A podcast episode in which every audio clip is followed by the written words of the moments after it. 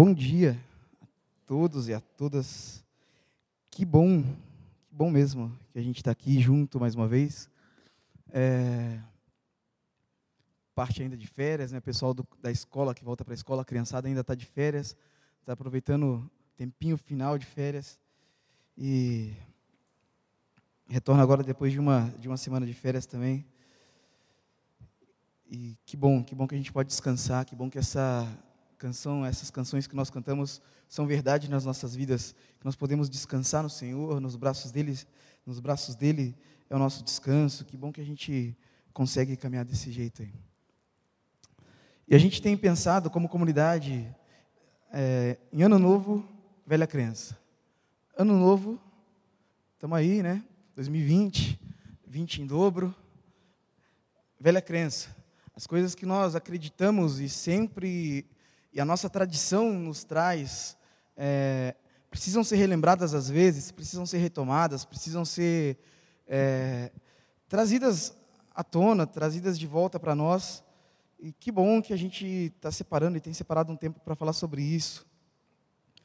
É, no ano passado, é, nós falamos sobre encontros para fechar o ano. Foi muito legal, foi muito bom. Uma série que durou um, um bom tempo mas que também tocou em algumas das nossas é, velhas crenças.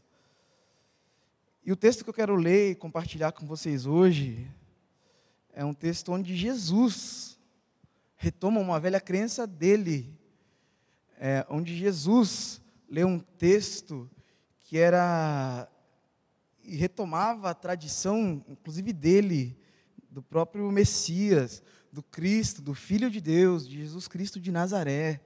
E o texto está lá em Lucas 4, do 14 ao 30.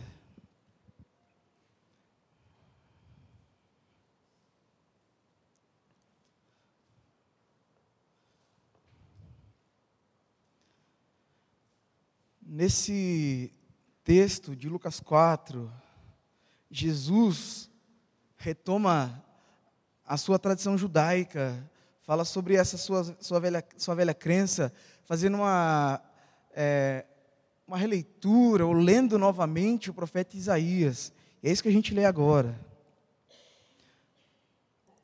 Lucas 4, 14 diz o seguinte: Então Jesus, cheio do poder do Espírito, voltou para Galiléia. Relatos a seu respeito se espalharam rapidamente por toda a região. E ele ensinava nas sinagogas e todos o elogiavam. Quando Jesus chegou a Nazaré, cidade de sua infância, foi à sinagoga no sábado, como de costume, e se levantou para ler as Escrituras. Então eu quero que a gente pegue agora essa parte do texto e imagine como se nós estivéssemos nela, é, que a gente viva um pouquinho do que o texto nos traz. Jesus tinha saído de Nazaré na sua infância e retorna para Nazaré, no meio da sinagoga, e vai ler as Escrituras. E Jesus lê assim: O Espírito do Senhor está sobre mim, porque ele me ungiu para trazer as boas novas aos pobres. Ele me enviou para anunciar que os cativos serão soltos, os cegos verão, os oprimidos serão libertos e que é chegado o tempo do favor do Senhor. Aí Jesus fecha o livro, devolve para o assistente da sinagoga e se senta. Aí todo mundo olha para Jesus. E Jesus diz o seguinte: Hoje se cumpriram as escrituras que vocês acabaram de, de ouvir. Aí dentro da sinagoga todo mundo falava bem dele, estavam admirados com as palavras de graça que saíam de seus lábios. Gravem isso, todos estavam admirados com, a, com as palavras de graça que saíam dos seus lábios. Contudo, lá no meio da sinagoga, que a gente tentou emergir um pouquinho, as pessoas se perguntavam: não é esse o filho de José? Então Jesus, ouvindo essas questões, disse: Sem dúvida vocês citarão para mim o ditado: Médico, cure a si mesmo. Ou seja, faça aqui em sua cidade o mesmo que fez em Cafarnaum. Eu, porém, lhes digo a verdade: nenhum profeta é aceito em sua própria cidade. Aí Jesus começa a citar exemplo de outros profetas. Por certo, havia muitas viúvas necessitadas em Israel no tempo de Elias, quando o céu se fechou por, por três anos e meio e uma fome terrível devastou a terra. E, no entanto, Elias não foi enviado a nenhuma delas, mas sim a uma estrangeira, uma viúva de Sarepta, na região de Sidom. E havia muito, muitos leprosos em Israel no tempo do profeta Eliseu, mas o único que ele curou foi Naamã, o sírio. Aí o povo da sinagoga, quando ouve isso, fica furioso, se levantam, expulsam Jesus da sinagoga e o arrastam para a beira do monte, sobre a, cidade, sobre a qual a cidade de Nazaré tem, foi, foi edificada. E pretendiam empurrá-lo do precipício abaixo, mas Jesus é, passou por entre a multidão e seguiu seu caminho. Antes de, da minha viagem de férias, eu já tinha conversado, inclusive, com um amigos sobre essa necessidade de retomarmos velhas crenças ou de fazermos alguns retornos às nossas bases. E eu já tinha, já estava pensante sobre esse Jesus Cristo que liberta. Uma velha crença que a nossa tradição cristã nos traz é: Jesus liberta. E depois de uma fala dessa, é impossível não conversarmos um pouquinho sobre isso. Antes de mais nada, a gente precisa entender bem, e aqui eu preciso da atenção de vocês, para que a gente entenda que uma pessoa não chega num lugar e não fala alguma coisa que não tenha sentido. Você não sai da sua casa e vai no seu trabalho, por exemplo, chega no meio da sala do seu trabalho e fala um negócio que não faz sentido. Eu acho, eu espero. E assim é Jesus. Então a gente precisa entender um pouquinho o contexto do que está acontecendo e um pouquinho do contexto da fala de Jesus aqui nessa questão. Essa fala de Jesus é logo após o seu batismo, nas águas do Rio Jordão. E após ele ouvir no seu batismo Deus falando: Ó, oh, esse é meu filho amado, em quem me comprazo, a alegria do meu viver. Depende da sua versão. E após ser batizado, no Rio Jordão, nós nos lembramos que Jesus é levado pelo Espírito ao deserto para ser tentado. E Jesus nega as tentações, Jesus não cede à pressão nas tentações, e depois disso, é, ele vai para Galiléia cheio do Espírito Santo. Jesus batizado no Rio Jordão, para quem conhece a geografia bíblica um pouquinho mais ao sul, a Galiléia um pouquinho mais ao norte. E ele, na tentação do deserto, é, quero que nós retomemos as nossas velhas crenças e as nossas velhas leituras. Em qual outro momento da Bíblia, em qual outro momento da história, da narrativa bíblica, nós temos é, água e deserto? Qual outro momento de deserto? Isso acontece, se vocês se lembram bem, se você conhece a história, lá no Êxodo. O povo passa por entre as águas e vai para o deserto. E no deserto uma longa história se desenrola. E o Êxodo é a primeira história de libertação Inclusive, o primeiro contato que as populações ou que a população tem com Javé, o Deus, Pai de Jesus.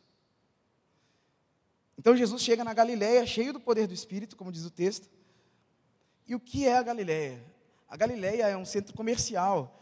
É, tinha o Rio Jordão, depois tinha o Mar Mediterrâneo, é, o Mar da Galiléia, desculpa, ou o Mar de Genezaré, e por ser um centro comercial, a Galiléia também era palco de muitos protestos e levantes políticos e econômicos.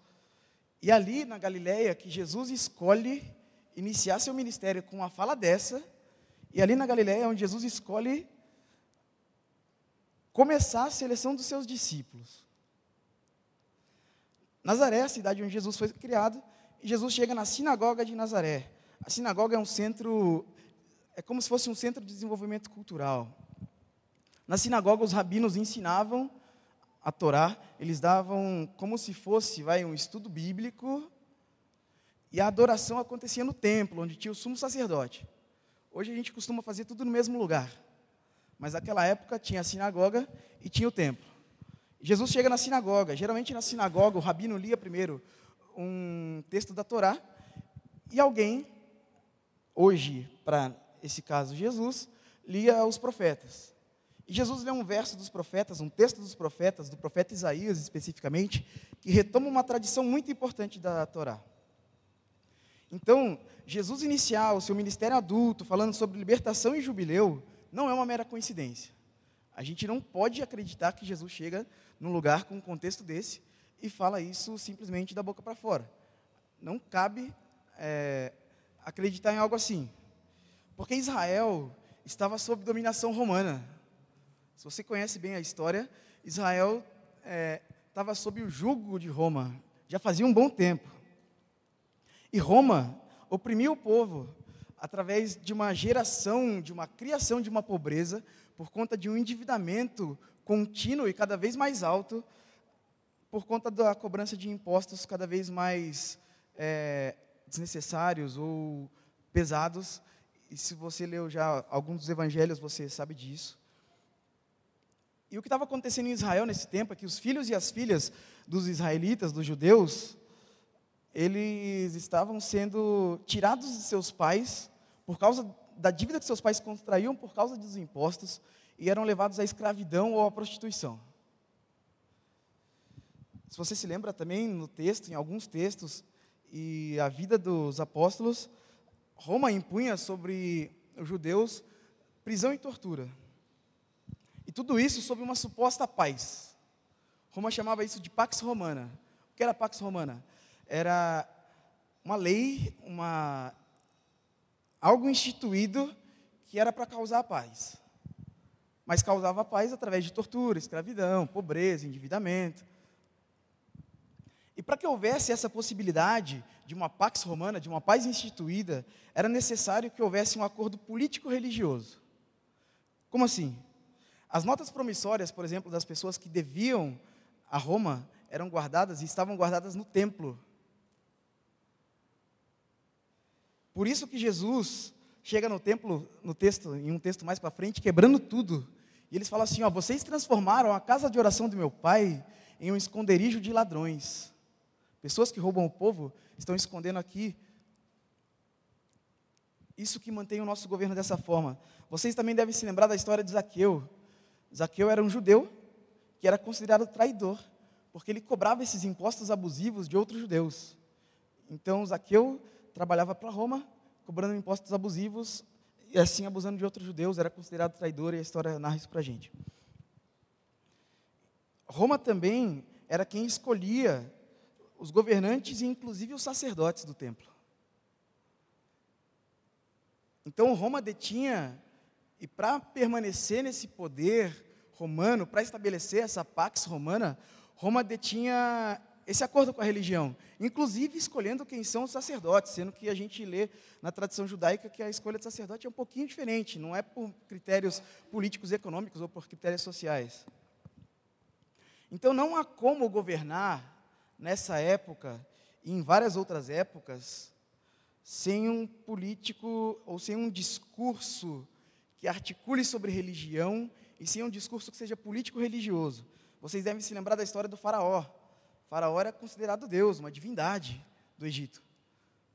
Tanto que quando, quando Deus vai libertar o povo do Egito e faz alguns milagres, o faraó fala, eu também consigo.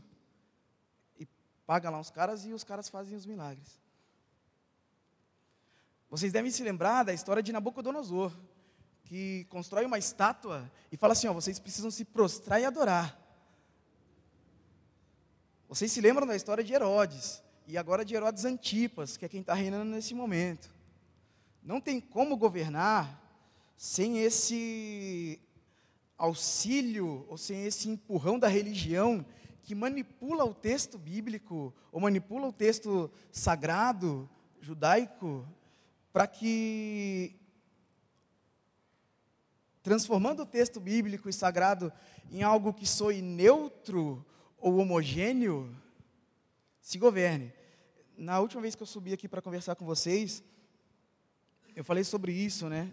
Jesus era aquilo, as leis eram sombra daquilo que advia, o que advia era Jesus, e as leis eram sombras, e manipular sombra é muito fácil.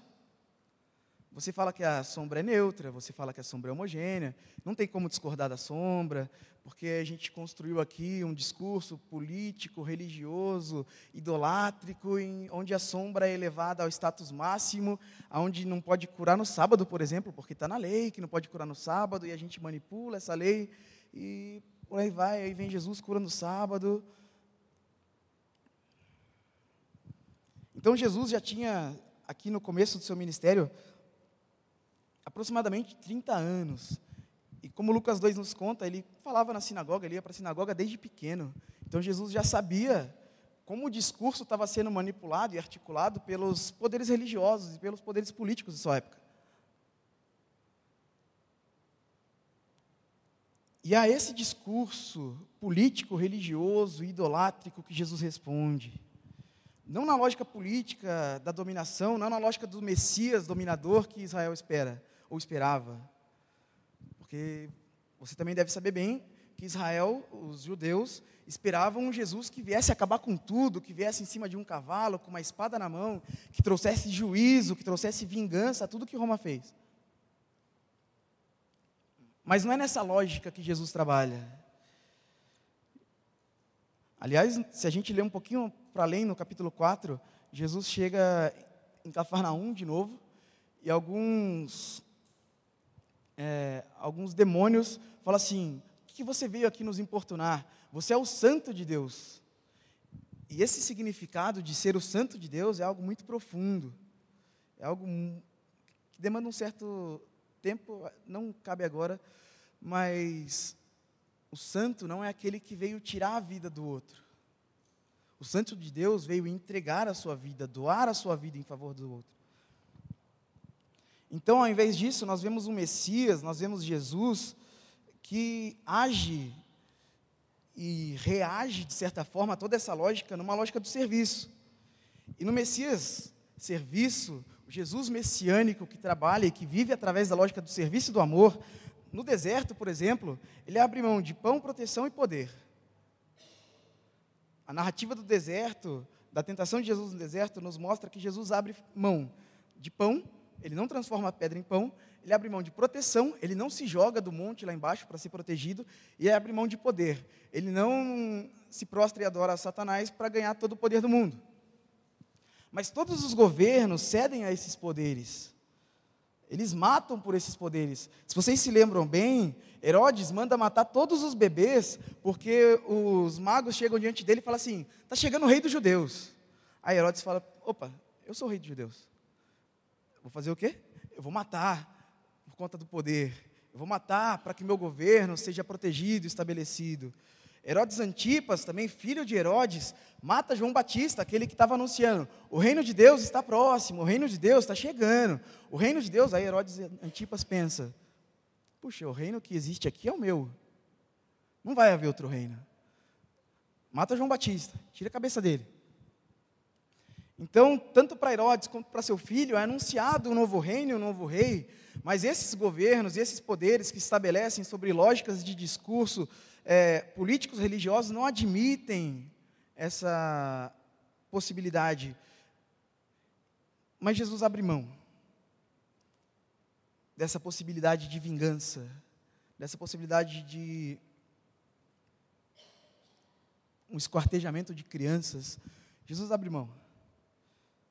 Todo reino estabelecido até então tem sobre si, sobre si essa lógica político-religiosa idolátrica, permitindo a criação ou a transformação de pessoas em ídolos, em mitos, em ideias, em poderes, em pessoas que são maiores, que as pessoas que se transformam em discursos, as pessoas que se transformam em pessoas nas quais nós olhamos e falamos só você pode dar um jeito nisso.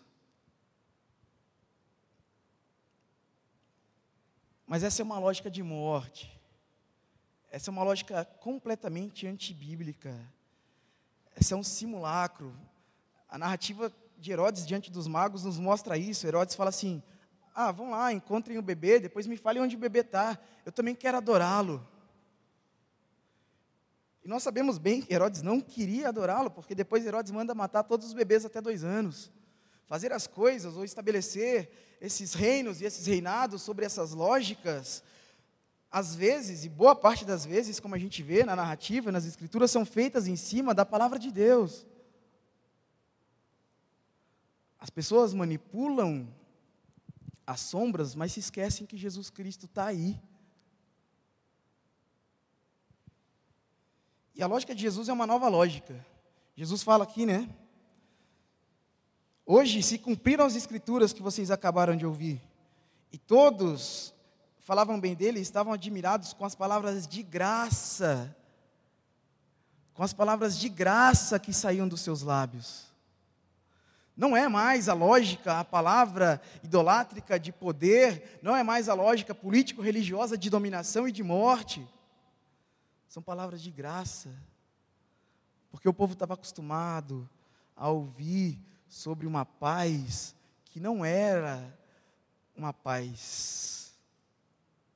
O povo estava acostumado a ouvir falar sobre uma paz que matava, que dividia. E nessa lógica de Jesus, a idolatria não é, não é exigida. Jesus não é um mito, Jesus não é uma ideia, Jesus não é uma filosofia. Nessa lógica de Jesus, é Jesus quem veio para servir, é Jesus quem serve, é o servo sofredor, é por isso que ele diz: O Espírito Santo está sobre mim para. Jesus não fala, olha, é o seguinte, agora quem manda sou eu, acabou para Herodes, Antipas, acabou para todo mundo, peguem suas espadas e vamos embora. Era isso que o povo esperava, é isso que o povo está acostumado a ter. Mas Jesus fala: não, não, não. O Espírito Santo está sobre mim para libertar, para trazer liberdade, para trazer a paz. E Jesus, então, atualiza esse texto de Isaías e a proposta jubilar em sua primeira exposição narrada por Lucas. O texto é tão importante que em sua primeira exposição adulto narrada por Lucas há essa atualização do texto de Isaías e da proposta jubilar. E Jesus, o Messias de Deus, o filho de Javé, ele traz sobre si, lendo esse texto, toda a carga e tradição da Torá e do jubileu. Jesus, judeu, ele traz sobre si toda a história que estava narrada antes dele chegar e fala assim: pronto, essa história narrada sou eu. Essa história narrada chegou. Essa história narrada está aqui na frente de vocês. Essa história narrada é viva. Prestem atenção. E o que dizia a Torá? O que era a Torá? E a Torá tem, consta na Torá algumas leis contra a, marginaliza a marginalização, a exclusão, contra a desumanização, contra a escravidão, porque a Torá, a parte da Torá foi escrita depois que o povo foi liberto do Egito. E o tempo todo Jesus, Deus fala no, na Torá: lembrem-se de onde vocês vieram, não tratem mal os estrangeiros, não façam escravos, porque vocês já foram escravos estrangeiros. Não, não façam assim, não ajam como uma lógica de poder idolátrica, uma lógica de poder é, com a dominação e com esse discurso religioso age. Não, não ajam assim, ajam diferente. Não acumulem bens ou terra. A Torá também traz isso o tempo todo. A terra é para todo mundo, a terra é uma, algo democrático. Não idolatrem outros deuses. Você deve se lembrar. Não façam ídolos, não adorem outros deuses. E o ano do jubileu, que Jesus atualiza também aqui, mostra que a vida e suas relações são um constante vir a ser. Nada é para sempre, tudo pode ser reorganizado. Como assim? Os judeus tinham a tradição de guardar o sábado, o sétimo dia, assim como na narrativa da criação. É, Deus descansa no sétimo dia, os judeus descansavam no sétimo dia. Depois disso, os judeus começaram a trazer para a sua tradição o descanso no sétimo ano então eles trabalhavam, plantavam seis anos. No sétimo ano nem a terra trabalhava, não, era, não podia arar a terra. No sétimo ano a terra descansava, porque o descanso também é importante para a terra. E depois disso, sete anos, vezes sete, tinha o jubileu, no quinquagésimo ano. Sete vezes sete, 49, mais um, 50. E no quinquagésimo ano, o jubileu era anunciado. Tocava uma trombeta em Israel, e era anunciado um tempo de graça, por excelência, em detrimento de todo um tempo de opressão. E o que acontecia no tempo do jubileu? A terra descansava, porque era necessário. Aqueles que haviam contraído dívidas e vendiam suas terras porque contraíram dívidas, eram reintegrados de sua posse. Ou seja, eles podiam, eles podiam não, eles retomavam suas terras para começar a vida de novo. Porque a terra, inclusive nessa época, para o judeu é algo muito importante. Tanto que o preço da terra naquela época custava a quantidade de colheitas que ainda faltava até o ano do jubileu, ou até o sétimo ano. Isso porque a terra para o judeu ela é trabalho, ela não é posse, como para a gente. A gente aprendeu um pouquinho. É por isso que a terra para os judeus é algo democrático a ser democratizado. Coisa que a gente desaprendeu. A gente, chama, a gente faz o que a gente chama de especulação. A gente junta a terra para subir o preço. O judeu, ele democratizava a terra. Aliás, Deus mandava o judeu democratizar a terra, porque o judeu também tinha essa vontade né, de juntar a terra. Porque a terra, em último caso, ela é dádiva de Deus. A terra não é nossa. Desde a criação, a narrativa conta isso. A terra não é minha, a terra não é sua, a terra é de Deus. E Deus, como dádiva, entrega a todos para que todos vivam bem. E por isso Deus instituiu essas leis. No jubileu também eram proibidas as, as cobranças de juros. Não pode cobrar juros de quem está te devendo.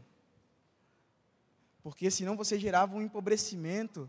Porque vocês sabem bem como funciona os juros. Está devendo um pouquinho, passa os juros, está devendo um montão. Não pode. Porque senão você não dá a possibilidade das pessoas recomeçarem e retomarem suas vidas. Assim como hoje muitas pessoas não recomeçam e não retomam suas vidas por conta disso, por conta do mercado financeiro. E no jubileu também, as pessoas que contraíam dívidas e, eram, e elas precisavam se vender como escravas, elas eram libertas ou resgatadas. Então, o ano do jubileu, que Jesus está falando aqui, era o clamor por uma nova realidade. Ela reorganizava, o ano do jubileu reorganizava toda a vida em Israel todo o tempo de Israel. E o que isso nos ensina, e o que a palavra de Deus, de Jesus nesse caso, nos ensina sobre isso? A tradição do jubileu, por exemplo, nos ensina que as relações sociais precarizadas podem e devem ser restabelecidas. Porque para haver uma relação social precarizada, tem que haver uma lógica político-religiosa idolátrica. As nossas relações sociais precarizadas, como o machismo, a misoginia, o racismo, o nosso descuidado com a terra, a nossa, os nossos problemas de afetividade, a nossa homofobia, as nossas relações trabalhistas, que fazem com que nós nos vendamos como escravos, as nossas relações com o dinheiro, as nossas relações interpessoais, se pautadas sobre uma lógica político-religiosa, idolátrica, precisam ser restabelecidas pelo Jesus que liberta. E Jesus diz que vem para isso. Ele vem para anunciar as boas novas aos pobres. Vem, vem, trazer libertação aos cativos. Vem trazer recuperação aos cegos. E os cegos, nessa época, eram os é, que ficavam mais pobres na sociedade. Você deve se lembrar lá no texto de Lucas 18, 35, Jesus cura um cego que é mendigo. E Jesus pergunta: O que você quer que eu faça? O mendigo não pede nada além de ver. Fala: Eu quero ver. Porque o que eu preciso numa sociedade que marginaliza e que mata os cegos é ver. Eu não preciso ter dinheiro, não preciso ter posse, eu preciso ver primeiro, depois o resto, sei. Jesus vem para enviar em liberdade os oprimidos e para proclamar o jubileu, o ano aceitável, o ano da graça, o tempo do favor do Senhor, depende da sua tradução. E Jesus disse que é chegado o tempo, hoje. Por isso que eu falei para a gente imaginar a cena. Imagina, Jesus leu o texto, sentou, pleno, falou assim: ó, é hoje, se cumpriu o que está escrito. É hoje, se cumpriu o que está escrito. E por isso Jesus enfrenta uma oposição e uma perseguição. Porque no texto que a gente leu, no final do texto que a gente leu, ele se compara a alguns dos profetas. Ele fala que como Eliseu, como Elias, e Eliseu e Elias, nos textos que ele narra, não fizeram milagres, não trouxeram é, bem sobre a sua nação, trouxeram bem sobre os estrangeiros. E por isso o povo da sinagoga fica irritado com Jesus, fala: sai daqui, vai embora. Porque você está ao lado de pessoas que não são dos nossos, você você está ao lado das pessoas às quais, com a nossa lógica político-religiosa, nós colocamos um muro. E o Senhor quer derrubar esse muro, sai daqui. A gente não quer derrubar esse muro. A gente quer que esse muro permaneça. A gente não quer democratizar a terra, a gente não quer é, perdoar as dívidas, a gente não quer nada disso. A gente quer manter isso aqui bem posto, firme. Porque Jesus, os judeus queriam só para si. E é incrível, né? Os judeus queriam só para si, numa lógica de poder, de violência esse discurso idolátrico idolatria, eles queriam Jesus a quem eles pudessem idolatrar, porque eles não sabiam direito adorar. Porque adoração e idolatria são coisas diferentes. Adoração tem muito mais a ver com serviço. Idolatria tem muito mais a ver com manipular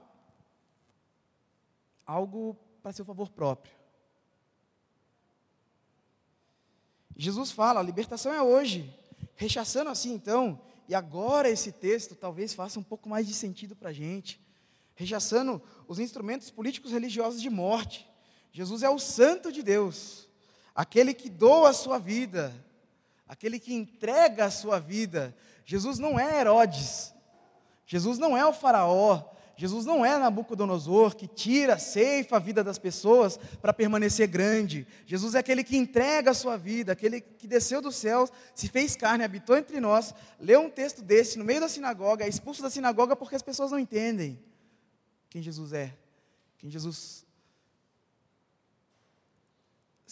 propõe a que nós sejamos, inclusive. Jesus é já deixa claro aqui que ele veio para todos. E para Roma e para os judeus havia essa distinção.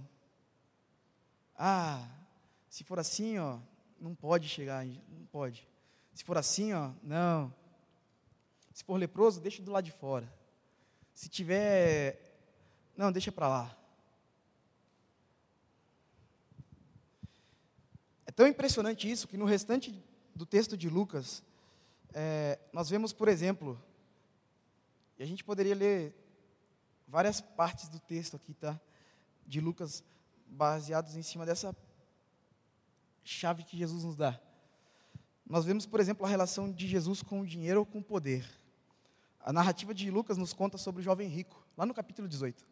Senhor, como faço para herdar a vida eterna? Ah, cumpre os mandamentos. Não, eu já cumpro desde a minha adolescência. Então vai lá, vende tudo que você tem e dá para os pobres. Ah, Zaqueu, aquele que cobrava dívida, cobrava impostos dos seus irmãos, gerando assim o aumento do endividamento e o aumento da pobreza, quando se converte a Jesus, ele não fica, ah, me converti, tá beleza. Zaqueu devolve tudo quatro vezes mais a quem ele usurpou. A, palavra, a oração do Pai Nosso que a gente cantou, Jesus fala, ó, Perdoa, Senhor, as nossas dívidas, assim como nós perdoamos aos nossos devedores. No capítulo 16, Lucas conta outra história sobre o rico e o mendigo. O pobre está lá na glória e o rico está sofrendo e pede uma gota d'água e Jesus discorre sobre isso. No capítulo 12, Lucas narra a história do e a parábola do rico insensato. Louco, nessa noite pedirão a tua alma. E você ajuntou bens na terra? De que adianta? Você contribuiu e colaborou com esse sistema? E aí? No capítulo 10, uma outra história muito bonita, a parábola do bom samaritano. Que duas figuras religiosas passam diante de um homem que está quase morto à beira do caminho e passam direto. Finge que não viu. Muda de rua. E o samaritano, odiado pelos judeus, vai lá, acolhe o camarada, hospeda ele num hotel, investe do seu dinheiro sem saber quanto tempo ele ia ficar e cuida dele. Essas são as relações, por exemplo, que o texto de Lucas nos mostra por conta dessa libertação de Jesus. E libertação aqui, nesse texto, ou nos textos que Jesus retoma, inclusive, são basicamente duas palavras, uma no grego, outra no hebraico, uma é deror no hebraico, outra é áfisis do grego, uma palavra que significa uma libertação concreta, uma libertação que tem implicações econômico-sociais o texto bíblico nos diz que nós fomos é, libertos para a liberdade. Nada mais que isso. Para a liberdade que vos libertou. Se o Espírito vos libertar, verdadeiramente sereis livres.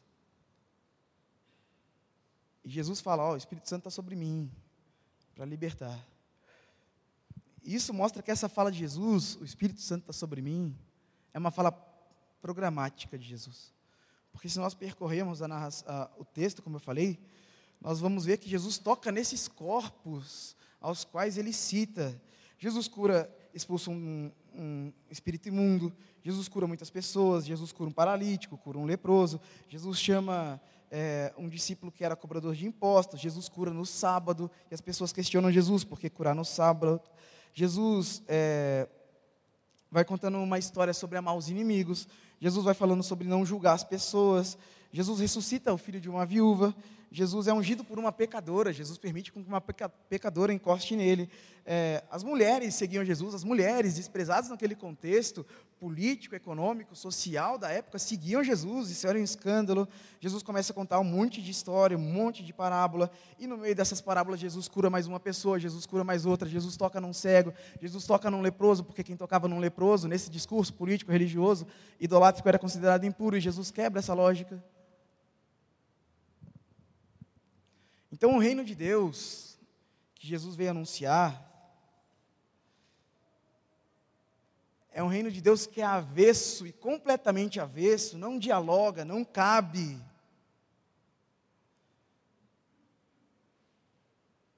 É avesso a esses reinos de morte. Essas formas de ser governo, essas formas de fazer que nós fazemos, não cabem à narrativa de Jesus. E a expressão, o reino de Deus é a expressão máxima da realização jubilar na terra. O tempo de júbilo, o tempo do jubileu, se realiza no hoje de Jesus. Se Jesus não é um ídolo, porque às vezes nós transformamos Jesus num ídolo, falsificamos assim, manipulamos a palavra. E se Jesus não é um ídolo, a profecia de Jesus não é uma performance, não são meras palavras jogadas ao vento num contexto qualquer. Jesus liberta. As palavras de Jesus não podem ser esvaziadas de sentido. Quando a gente abre o texto bíblico, a gente não pode esvaziar o sentido do texto bíblico. Jesus não está dizendo isso aqui primeiro para a gente, Jesus está dizendo isso aqui primeiro num contexto. E o contexto que Jesus está dizendo isso aqui faz total sentido com o que ele está falando. Jesus liberta. Jesus, acreditamos nós em nossas velhas crenças, que é a palavra que se faz carne e habita entre nós. É chegado o tempo de libertação, é chegado o tempo de liberdade.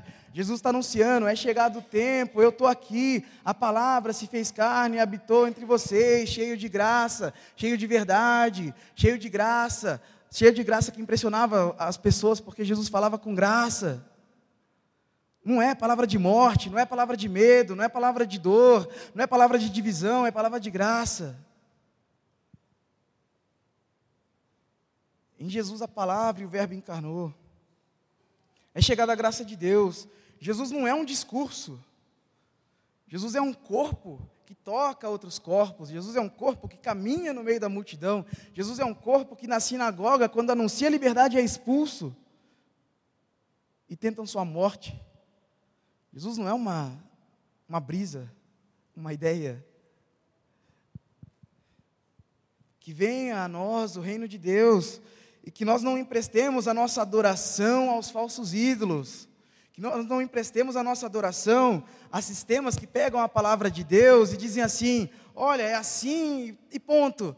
A palavra de Deus é neutra, a palavra de Deus não tem não, Jesus não tinha, não estava ao lado do pobre, não. Isso aí é na época. Ah, Jesus liberta, mas liberta de coisas assim meio superficiais. Jesus liberta de coisas que são um pouco metafóricas. Jesus disse que veio curar os cegos, mas é cego de coração. E aí a gente começa a manipular o texto bíblico e começa a fazer um malabarismo para a gente colocar Jesus como se fosse numa plataforma de neutralidade, numa plataforma homogênea.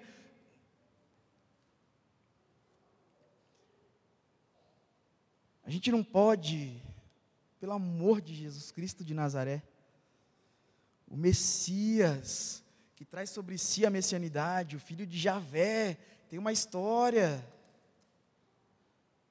A gente não pode emprestar dar adoração a não deuses, a falsos deuses. A gente não pode idolatrar sistemas de morte. Não dá. Não cabe.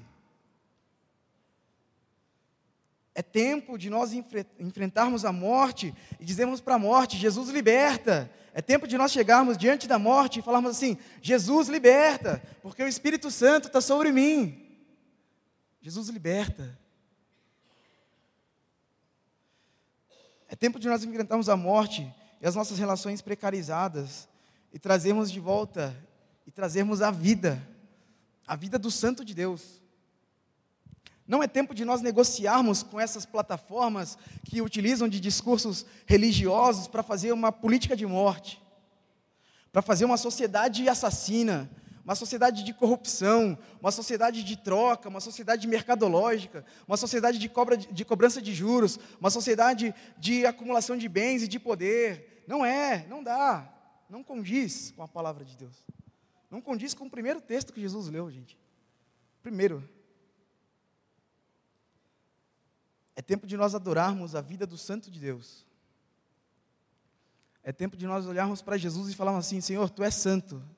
O Senhor é santo. O Senhor é aquele que entrega a sua vida.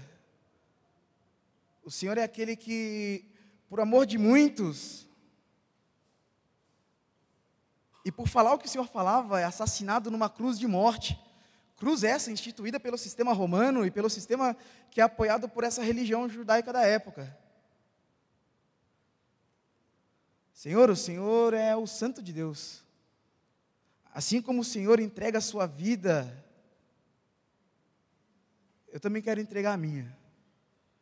Assim como o Senhor rompe com esses sistemas, Assim como o Senhor tem um discurso diferente de tudo isso, e muito mais que um discurso, porque o Senhor não é um discurso, é um corpo, eu quero ser um corpo desse também. Um corpo que liberta outros corpos, um corpo que toca em outras pessoas, um corpo que olha no olho com dignidade, independente de qualquer outra coisa, um corpo que anuncia o jubileu do Senhor, é chegado o tempo de graça.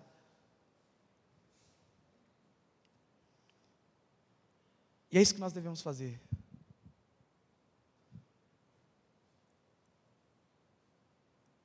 Nós falamos muito que Jesus liberta. É uma velha crença. E de fato Jesus liberta. Nós podemos acreditar nisso. Nós podemos cantar, adorar, viver e servir a esse Jesus que na cruz de morte, de terror, a cruz não é bonitinho, pessoal.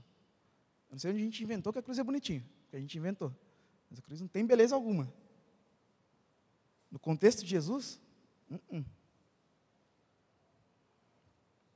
misericórdia.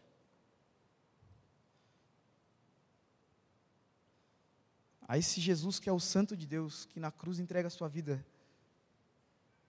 em meu favor, em seu favor e no favor de todo mundo. Gente que não cabe para lá, para cá do muro, porque não tem mais muro com Jesus. Não tem mais tocar no leproso ficar impuro. Não, toca no leproso, vamos embora. Vamos embora todo mundo. Esse é o Jesus liberta que eu acredito. Esse é o Jesus liberta que a gente precisa viver. Por isso que é muito bonito nós cantarmos, Senhor, que o Pai nosso no céu, santo é o teu nome, porque o teu nome é o nome que traz vida. Seja feita a tua vontade. Qual é a tua vontade? Aqui na terra como no céu. Teu reino vem. Teu reino está próximo, é chegado, é hoje, é no de Jesus.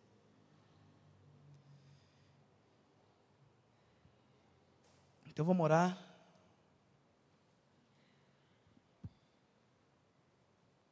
Vamos cantar para esse Jesus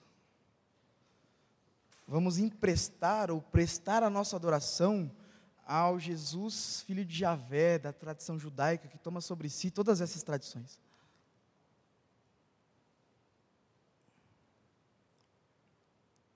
A Jesus que é o Santo de Deus, que doa sua vida em favor de muitos, não tira a vida de ninguém, diferente dos sistemas que a gente constrói. diferente dos sistemas que a gente vive. E que a gente usa, inclusive, a palavra de um Deus para fazer isso. Então, que Deus tenha misericórdia de nós. E que a gente viva e pregue sobre esse Jesus que liberta. Senhor, nós estamos diante do Senhor. E nós não queremos estar diante de outro Deus. Nós queremos estar diante do Senhor.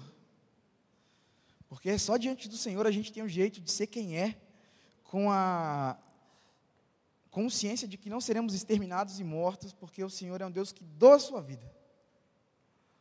Só diante do Senhor nós podemos ser quem nós somos, porque o Senhor não constrói muros e barreiras para que nós nos acheguemos a Ti. Que bom que nós podemos nos achegar ao Senhor por meio do Teu Filho, Jesus Cristo Santo, que nos ensina